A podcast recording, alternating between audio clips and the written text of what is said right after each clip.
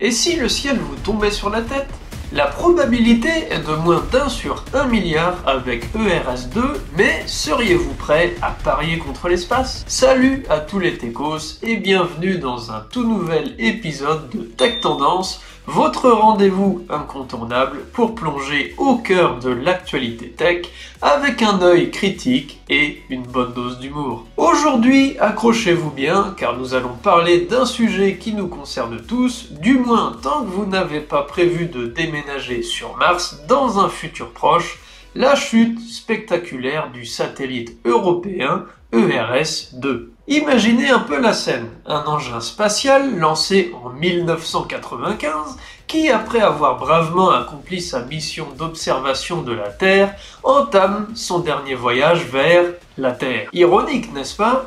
L'Agence spatiale européenne nous assure que le spectacle sera sans risque pour les popcorns et les humains, car notre protagoniste devrait se consumer quasiment entièrement dans l'atmosphère. Oui, vous avez bien entendu, presque comme une étoile filante qui ferait ses adieux dans un dernier acte de bravoure. Magnifique, n'est-ce pas? N'oubliez pas de faire un petit vœu d'ailleurs. Mais avant de sortir les violons et de verser une larme pour ERS2, parlons un peu de chiffres. Selon l'ESA, la probabilité qu'un de ces débris frappe une personne au sol est inférieure à 1 pour 100 milliards. Pour vous mettre cela en perspective, vous avez environ 65 000 fois plus de chances d'être frappé par la foudre. Autant dire que si vous avez prévu de jouer à la loterie ce soir, vous feriez mieux de reconsidérer vos chances. Qui sait, peut-être que vous serez le prochain gagnant des 42 millions d'euros. Je croise les doigts pour vous, en tout cas. Ce ballet cosmique n'est pas une première, mais il met en lumière une réalité moins poétique le problème croissant des débris spatiaux, comme on en avait précédemment parlé dans la vidéo sur Starlink. Avec plus d'un million de débris de plus d'un centimètre flottant autour de la Terre, capables de désactiver un satellite en un clin d'œil,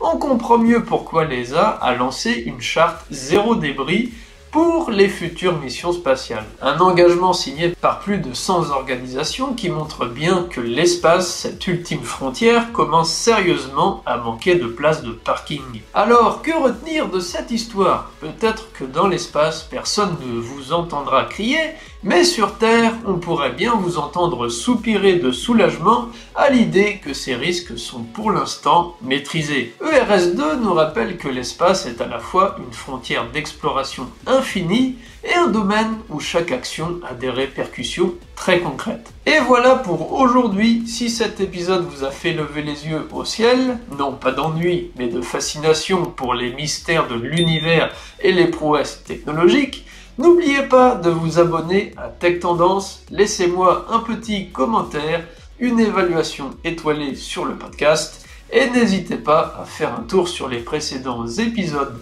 ou articles sur le blog pour encore plus de contenu captivant. À la prochaine et gardez les pieds sur terre ou pas. Bye bye les techos